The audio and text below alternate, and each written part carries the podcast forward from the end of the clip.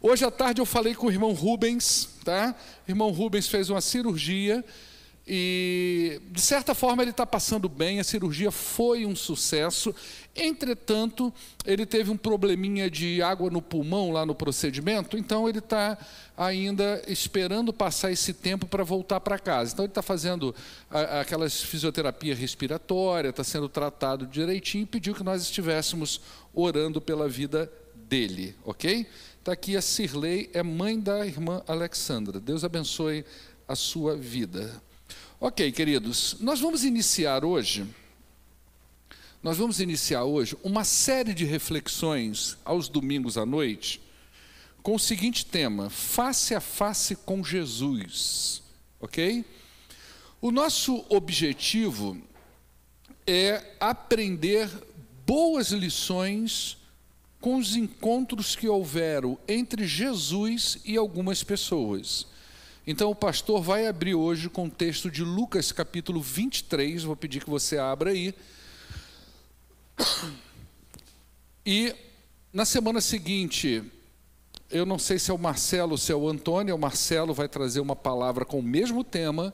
Na outra semana, o Antônio com o mesmo tema, depois o pastor volta com o mesmo tema, ok? Então nós vamos, estamos trabalhando juntos para extrair da palavra de Deus boas lições a respeito, a respeito desses encontros de Jesus com as pessoas. Eu escolhi esse texto propositalmente, porque nós estamos num domingo de Páscoa, então eu estou começando pelo último encontro de Jesus. O texto está é, tá lá em Lucas capítulo 23, versos 26 em diante. A palavra de Deus, então, ela vai dizer assim: é o momento da crucificação. Enquanto levavam, agarraram Simão de Cirene, que estava chegando do campo, e lhe colocaram a cruz às costas, fazendo-o carregar atrás de Jesus. Um grande número de pessoas o seguia, inclusive mulheres que lamentavam e choravam por ele. Jesus voltou-se e disse a essas mulheres: Filhas de Jerusalém, não chorem por mim, chorem por vocês mesmas e pelos seus filhos, pois chegará a hora em que vocês dirão: Felizes as estéreis, os ventres que nunca geraram e os seios que nunca amamentaram. Então dirão as montanhas: Caiam sobre nós e as colinas, cubra-nos. Pois se fazem isto à árvore verde, o que acontecerá quando ela estiver seca? Dois outros homens, ambos criminosos, também foram levados com ele para serem executados. Quando chegaram ao lugar chamado Caveira, ali o crucificaram com os criminosos, um à sua direita e o outro à sua esquerda. Jesus disse: Pai, perdoa-lhes pois eles não sabem o que estão fazendo. Então eles dividiram as roupas dele, tirando sortes. O povo ficou ali observando e as autoridades o ridicularizavam. Salvou os outros, diziam: então salve-se a si mesmo, se é o Cristo de Deus, o escolhido. Os soldados então aproximaram-se também, zombando dele e oferecendo a ele vinagre, diziam: Se você é o rei dos judeus, salve-se a si mesmo. Havia uma inscrição acima dele que dizia: Este é o rei dos judeus. Um dos criminosos que ali estavam dependurados lançava insultos e dizia: Você não é o Cristo. Ou seja, desculpa, você não é o Cristo. Salve-se a si mesmo e a nós. Mas o outro criminoso repreendeu, dizendo: Você não teme a Deus? nem estando sobre a mesma sentença, nós estamos sendo punidos com justiça, porque estamos recebendo o que os nossos atos merecem.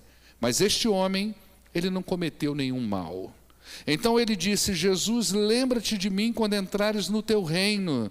Jesus então lhe respondeu: Eu lhe garanto que hoje mesmo você estará comigo no paraíso. Amém? Eu li todo o texto, para não ficar uma coisa desconexa. Mas o nosso alvo, a nossa, o nosso foco de meditação é o encontro de Jesus com esses dois homens na cruz. Não é? Uh, hoje é uma data importante no calendário cristão. Então eu decidi começar pelo último encontro de Jesus, porque esse foi o último encontro de Jesus com pessoas e ele, se, ele aconteceu justamente no dia da Páscoa. E é um texto que acontece dentro de um contexto que vai se desenrolando justamente nessa festa que nós estamos, de uma forma ou de outra, uh, celebrando ela. Não tem nada a ver a Páscoa que nós estamos celebrando aqui hoje com a Páscoa que estava sendo celebrada lá. Mas nós estamos também celebrando a Páscoa. É até é, uma, uma boa a gente fazer uma digressão aqui sobre a Páscoa, porque a Páscoa ela é uma festa essencialmente judaica. Então ela surge lá em Êxodo, naquele contexto aonde o povo de Israel estava saindo do Egito. E ali, por ocasião da última praga do Egito, então Deus diz que os israelitas, eles deveriam pegar um cordeiro imaculado, sacrificar esse cordeiro, pegar o sangue dele, aspergir, aspergir sobre os umbrais da porta, que é justamente em torno da porta ou na soleira da porta, e ali naquele contexto eles, eles almoçariam ou comeriam aquela refeição e logo sairiam no dia seguinte. O anjo da morte então passaria durante a noite e toda casa que encontrasse aquela marca, o anjo passaria por cima. Esse é o sentido da palavra Páscoa. Pessar, passagem, aquele que passa por cima, tá certo? Então passaria dali.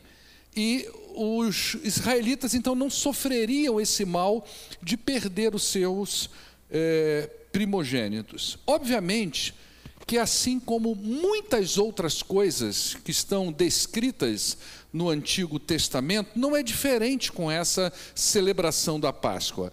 Ela aponta para uma outra realidade, ela aponta justamente para esse acontecimento na época de Jesus.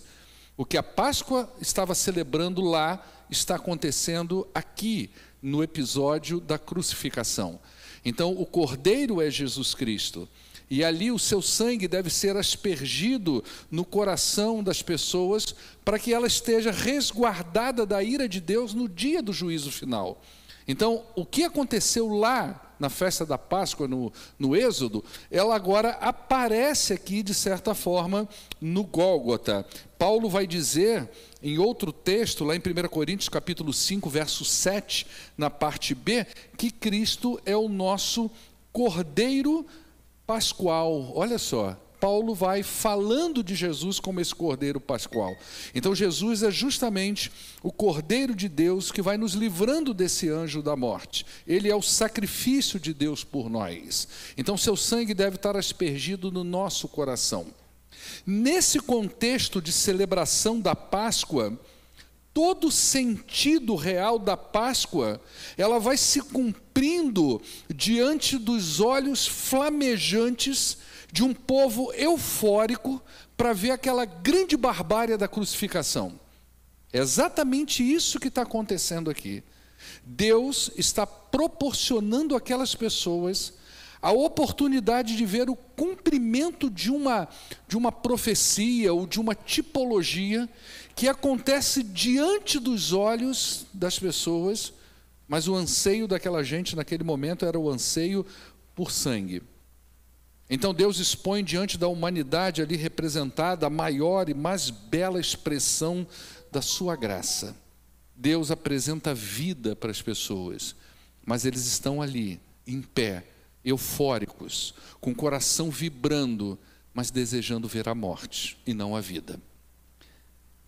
Mas isso é, teria suas consequências. Então, no caminho da cruz, Jesus lamenta pelo futuro das pessoas. Ele diz que haverá dias em que as pessoas, as mulheres, desejariam ser estéreis que elas desejariam que nunca tivesse vindo sobre elas o privilégio da maternidade. Porque será tão angustiante aquele dia, será um dia de tanta aflição, que será muito doloroso ver qualquer tipo de mal vindo sobre os próprios filhos. Um contraste enorme com o desejo, com a visão que o judeu tinha do próprio filho. Então, se você pegar o Salmo 127, por exemplo, você vai ver que lá exalta essa ideia da maternidade, da, da paternidade. Lá vai dizer que os filhos são herança do Senhor, não é? Que bem-aventurado são aqueles que têm a sua aljava cheia de filhos. Então, a visão do judeu, a visão que ele tem sobre essa ideia da paternidade e da maternidade, é contrastada aqui por Jesus quando ele diz que haverão dias em que se desejará nunca ter tido nenhum filho. E não basta a gente ir muito longe, a gente vê nos dias de hoje, né, que hoje as pessoas já se resguardam de filho, porque ela já está percebendo a maldade do mundo. É, a gente que já tem filho, a gente fica pensando, meu Deus, às vezes eu oro ao Senhor e eu peço pela minha vida, eu peço pela vida dos meus filhos e peço pelos filhos deles, porque a gente não sabe como será os dias quando eles forem pais ou mães, porque a humanidade caminha para uma era extremamente catastrófica, né? E o texto diz que Jesus então não foi crucificado aí sozinho. Ele não estava sozinho no Gólgota, né? Haviam duas outras pessoas com ele. E ele então aqui tem o último encontro com pessoas aqui nessa terra. E esse encontro, ele é um encontro muito significativo e muito revelador para a gente. Por que isso? Porque esses dois homens que foram crucificados ao lado de Jesus, eles representam a própria humanidade e como essa humanidade se relaciona com Deus. São duas visões sobre a vida espiritual representadas no Gólgota e Jesus no meio dessas duas pessoas. Então, de um lado, nós temos um homem condenado à morte e que tem uma incrível oportunidade de encontrar vida nos últimos minutos da sua existência. Eu já preguei nesse texto aqui em outras vezes, eu sempre que prego nesse texto me vem a imagem, a ideia do corredor da morte. O homem está no corredor da morte. Ele está nos últimos minutos da sua vida.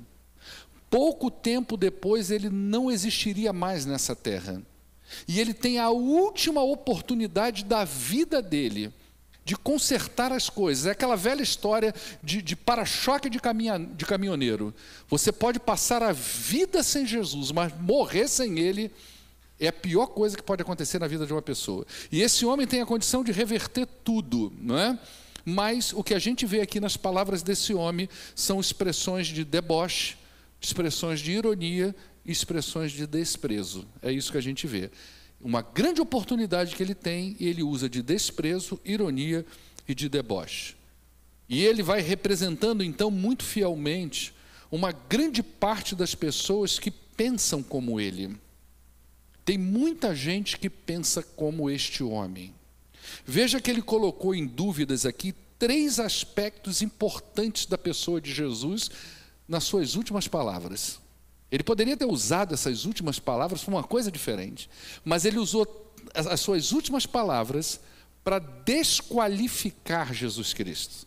Então veja bem o que, que ele faz aqui. Ele coloca em dúvida aqui uh, três aspectos da pessoa de Jesus. O primeiro é sobre a natureza de Jesus. Então ele diz: se você não é o Cristo, não é você que é o Cristo? Essa pergunta, ela sempre esteve na ponta da língua de Satanás. Você vê que até a gente chegar aqui no final do texto, três vezes nós lemos a mesma pergunta de forma diferente, dita por pessoas diferentes.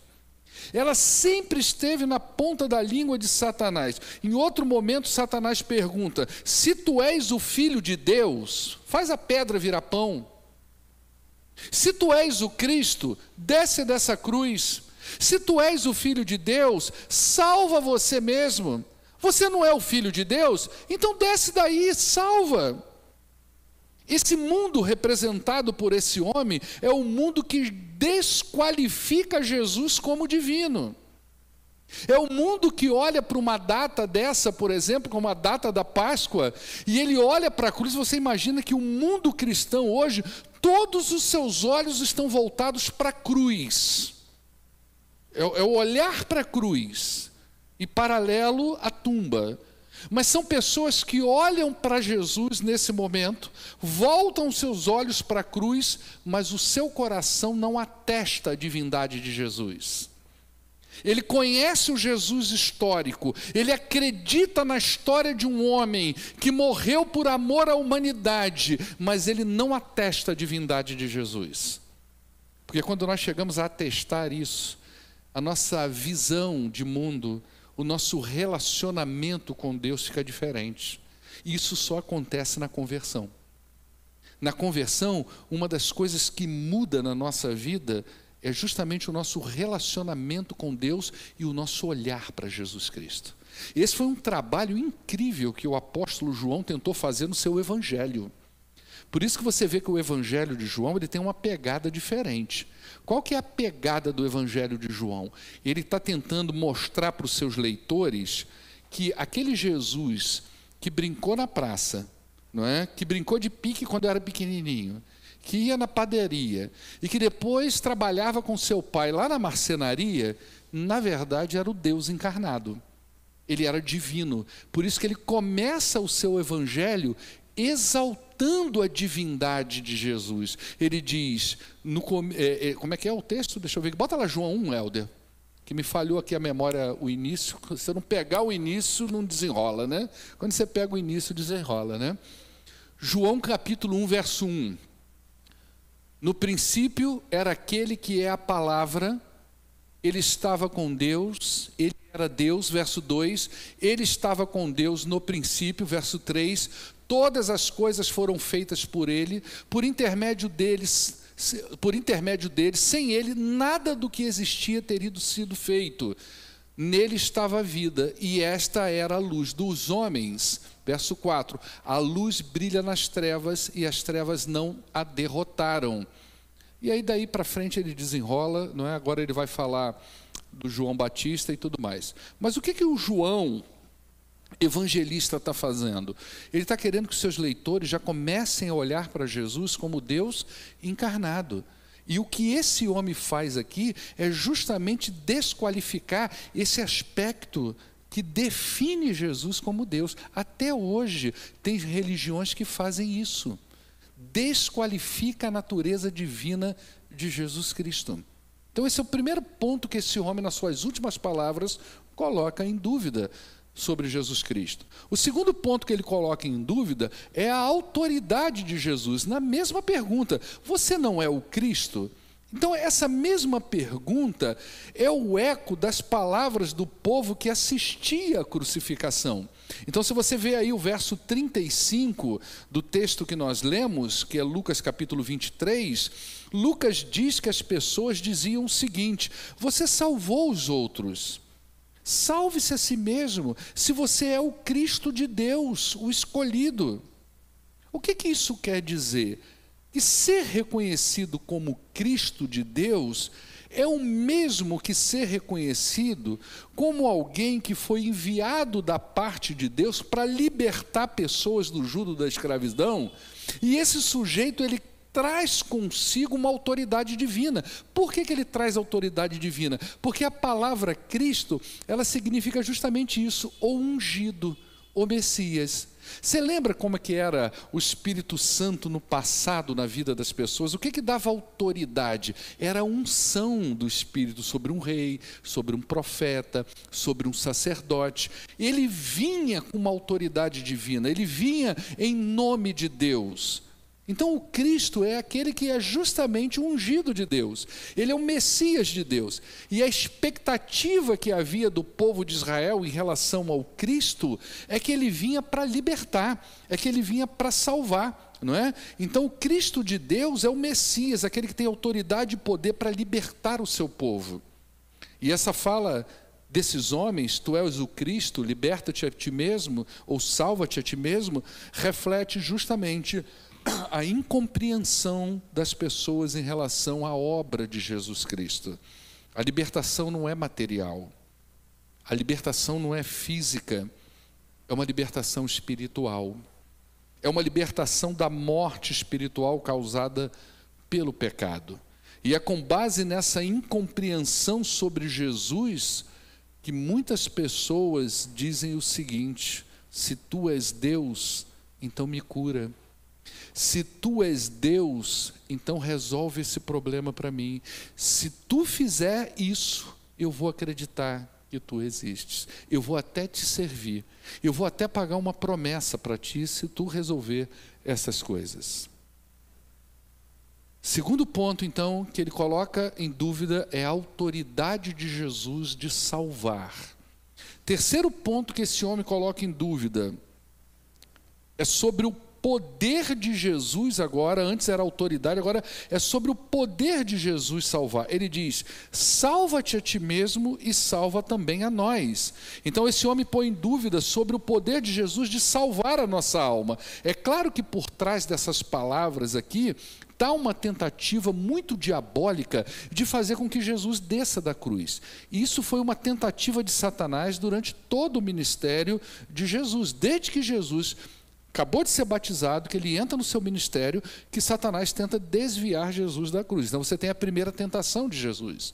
Depois, no percurso da história de Jesus, Satanás levanta pessoas ao lado de Jesus com uma proposta de que estaria fazendo algo bom para a vida dele. Então Pedro é aquele que vai tentar falar para Jesus: não vai para Jerusalém, porque lá as pessoas vão te prender. E então Jesus vira para Pedro e diz: afasta-te de mim, Satanás, porque tu pensa mais nas coisas dos homens e não nas coisas celestiais.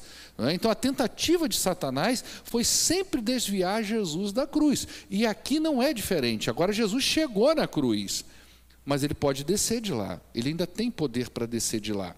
É?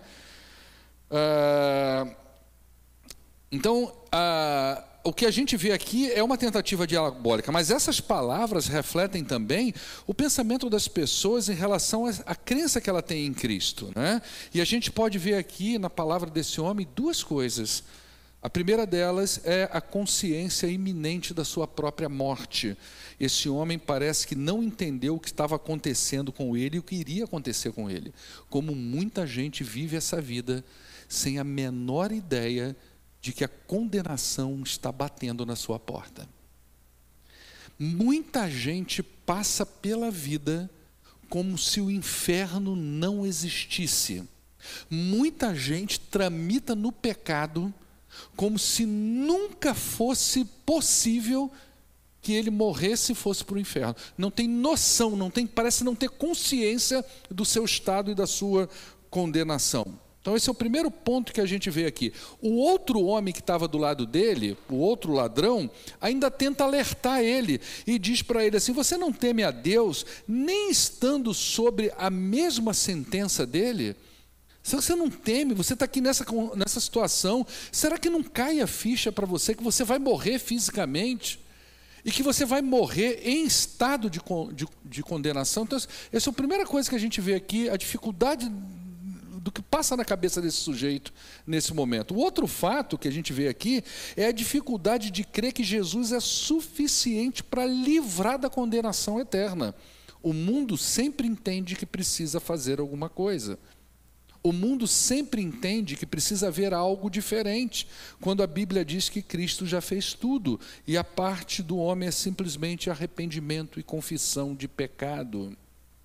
Então a graça ela é barata, mas ela não é de graça. E as pessoas acham que porque a graça é barata, ou seja, não tem um preço que você paga, não tem algo que você possa fazer, é como se não pudesse fazer nada ou como se ela não tivesse nenhum efeito. Então esse homem, ele representa uma parcela da humanidade que duvida da natureza de Jesus, que duvida da autoridade de Jesus e que duvida do poder de Jesus Cristo. Por outro lado, a gente tem aqui a mesma humanidade condenada, mas representada por um pecador que olha para essa oportunidade, para os seus últimos momentos de vida, como uma oportunidade de se reconciliar com Deus, justamente nesse mesmo corredor da morte.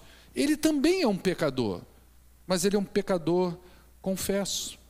Ele também é um pecador representativo, ele está representando uma parcela da humanidade, mas ele não perde a oportunidade que Deus o deu para reconsiderar a sua história. E é justamente o encontro de Jesus com esse homem que nós podemos aprender aqui ricas lições desse último encontro de Jesus. E a primeira delas é que esse homem nos ensina que o temor é o primeiro passo da reconciliação. Então ele vai dizer: Mas o outro criminoso, diz a palavra, o repreendeu, dizendo: Você não teme a Deus? O temor é o primeiro passo para a reconciliação com Deus. Esse homem viveu provavelmente parte da sua vida como se nunca fosse prestar conta com Deus. Talvez ele tenha vivido parte da sua vida como se nunca tivesse num momento como esse. A gente nunca deve esquecer que Deus é amor. Deus é amor, mas Deus é santo, e é justo também. E o primeiro passo para a salvação é o reconhecimento da grandeza, da santidade e da justiça de Deus. E quando uma pessoa se dá conta de quem é Deus, ela responde com santa reverência, respeito e santo temor. Esse é o temor. E aí eu me reporto às palavras do sábio Salomão, lá em Provérbios capítulo 9, verso 10, quando ele diz assim: O temor do Senhor é o princípio da sabedoria e o conhecimento do santo é entendimento. Então eu aprendo com esse homem nos últimos minutos da sua vida, nesse último encontro com Jesus, que o temor ao Senhor, a santa reverência, o santo respeito ao Senhor é o primeiro passo de uma reconstrução de vida, de uma reconciliação com Deus. Eu aprendo também aqui com esse homem, em segundo lugar, uma segunda lição que ele nos ensina nesse encontro com Jesus, que é muito importante a gente conhecer a nossa natureza. É? Nós estamos sendo punidos com justiça, diz ele. Olha só que palavra. Nós estamos sendo punidos com justiça. Ele entendeu que era um pecador. Ele se tornou um pecador, confesso.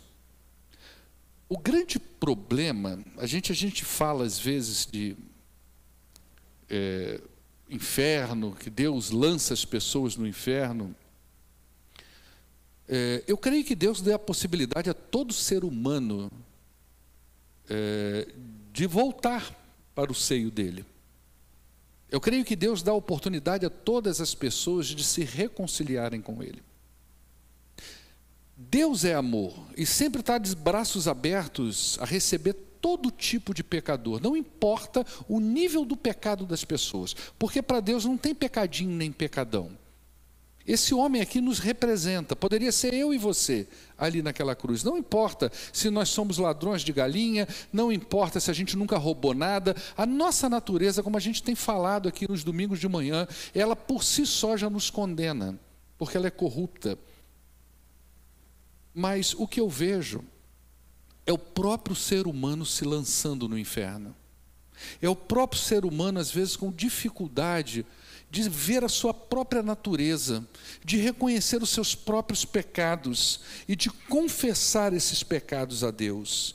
Esse homem entende que o que ele está vivendo ali naquela cruz é justo. É justo, ele não tenta se defender.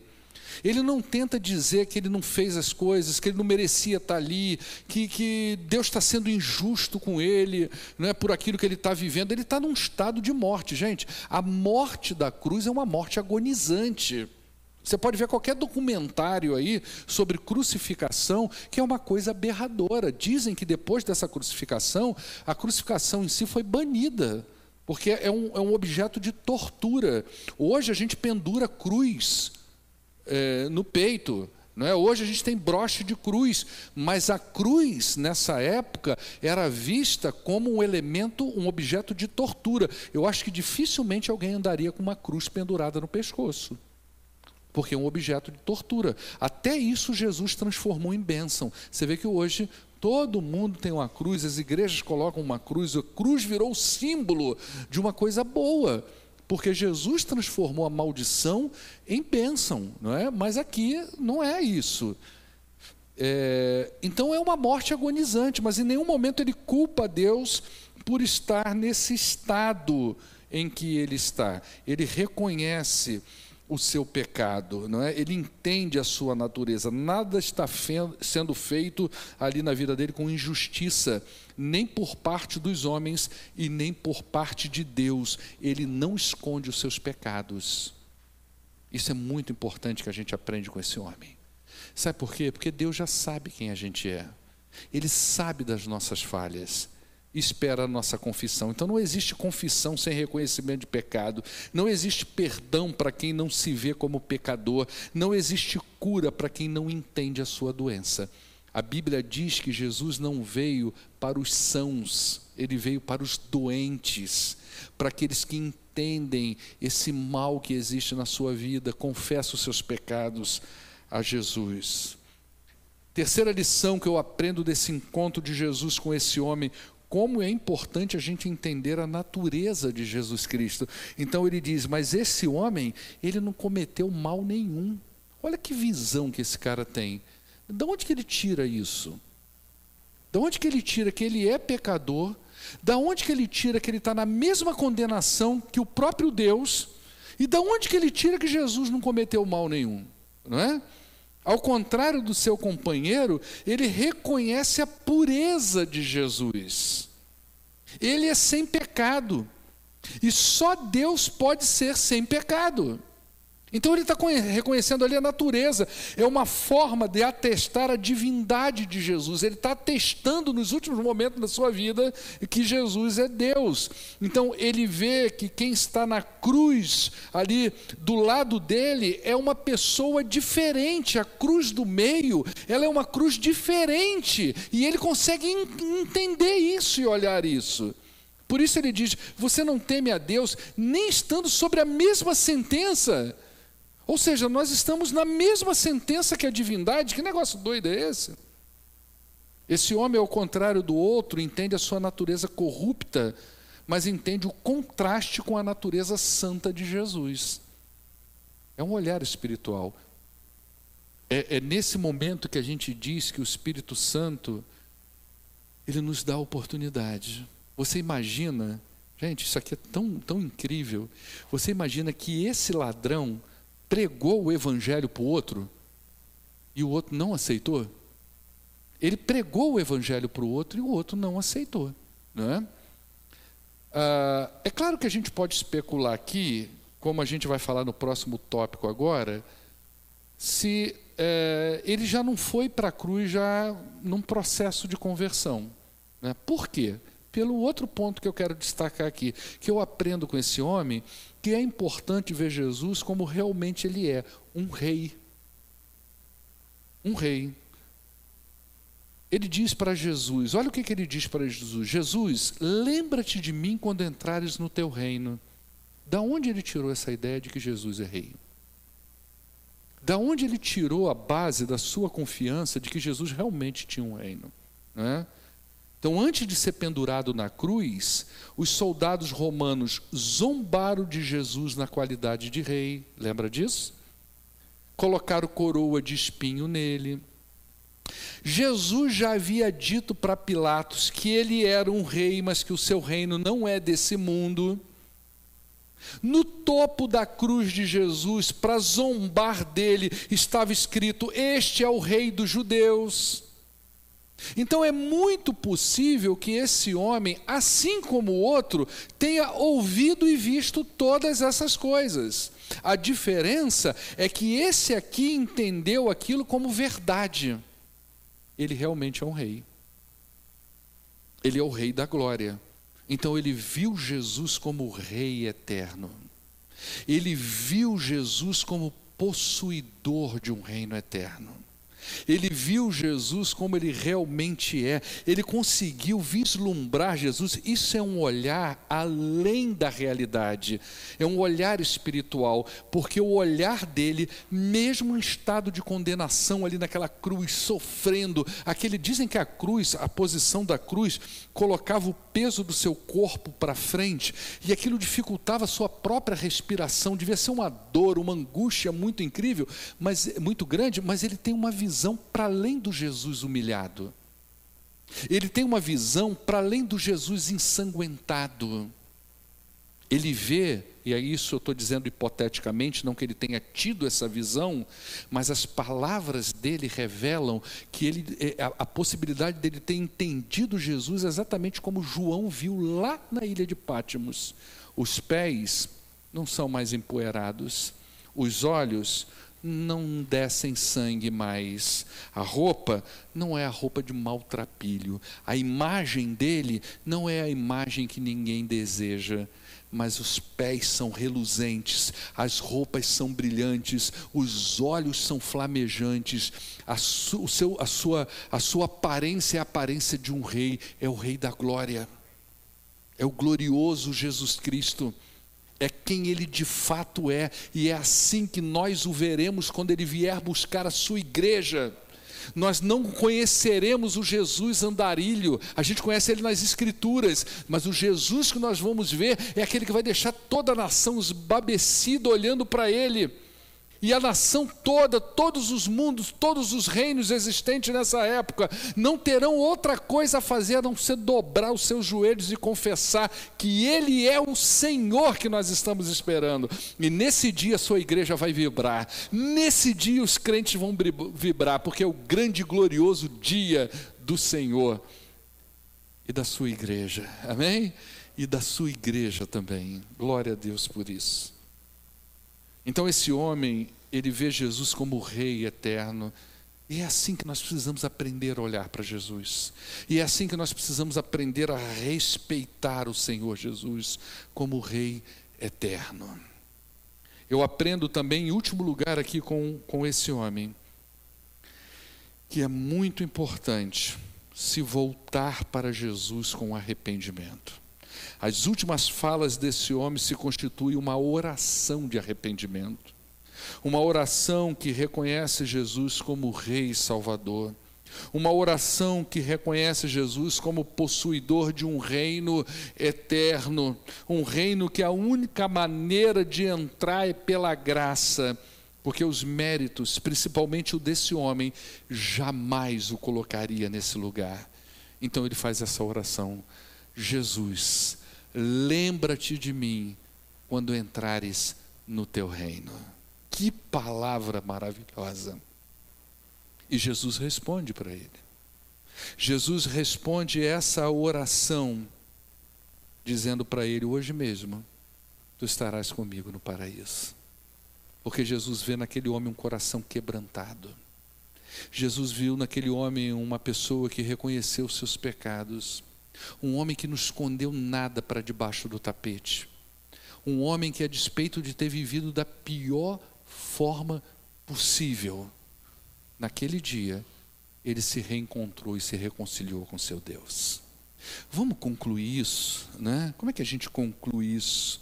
Como eu disse no início, esse foi o último encontro de Jesus. O encontro que separa dois, duas grandes parcelas da humanidade. Aqueles que haverão de encontrar-se com Jesus, ou já encontraram, mas não aproveitaram isso. Pessoas que já entraram dentro de igrejas e ouviram alguma coisa sobre Jesus. Pessoas que tiveram oportunidade de reconhecer os seus pecados, mas não fizeram. Ironizaram o encontro, zombaram da pessoa de Jesus, não viram Jesus na sua glória, pelo contrário, estão sempre vendo Jesus na cruz como um homem, um mero homem pecador. Essas pessoas nunca reconhecerão seus pecados, nunca se arrependerão, e como esse homem, vão morrer sem salvação. Infelizmente, uma grande parcela da humanidade está aqui representada por esse homem. Por outro lado, nós temos um homem que representa uma humanidade capaz de se arrepender dos seus pecados e se voltar para Jesus. Essas pessoas, elas morrerão como as outras, mas elas ressuscitarão para viver eternamente com o seu Rei Jesus porque elas viram Jesus desse jeito, confiaram a sua vida nele desse jeito. construíram a sua vida debaixo do governo e da soberania do seu Rei Jesus. Eu não posso deixar de perguntar a você que está nos assistindo, e eu não vou perguntar só a você que está nos assistindo, eu vou perguntar para vocês que estão aqui também, tá certo? De que lado vocês estão? Quem representa vocês ali? Quem te representa aqui nessa história? Face a face com Jesus, nós somos revelados. Um dos grandes problemas que nós temos é quando nós nos aproximamos de Jesus, nós somos revelados. Certa vez, alguns homens pegaram uma mulher adúltera cheio de moralidade, cheio de certeza no coração, e chegaram até Jesus e disseram: O que, que o senhor acha dela? Ela deve ser apedrejada, ela é uma mulher adúltera. E Jesus disse: Atira a primeira pedra quem nunca cometeu pecado. É um problema chegar perto de Jesus, porque ele revela quem a gente é. Face a face com Jesus é ter a nossa vida desnuda e revelada. Foi o que aconteceu aqui um homem se revelou como ele sempre foi, e ele morreu do jeito que ele sempre viveu. Aquele homem zombador, irônico e debochado com as coisas espirituais. O outro homem morreu de um jeito diferente do que viveu. Ele morreu quebrantado, arrependido diante do Senhor. Hoje, hoje mesmo, você pode repetir as mesmas palavras desse ladrão aqui. Jesus, lembra-te de mim quando entrares no teu reino. E você pode ouvir de Jesus a mesma coisa para a sua vida. Hoje mesmo você estará comigo no paraíso. Não que você vá morrer hoje como esse homem, mas hoje mesmo você pode ter a salvação da sua alma. Que Deus abençoe a sua vida para a honra e glória do Senhor.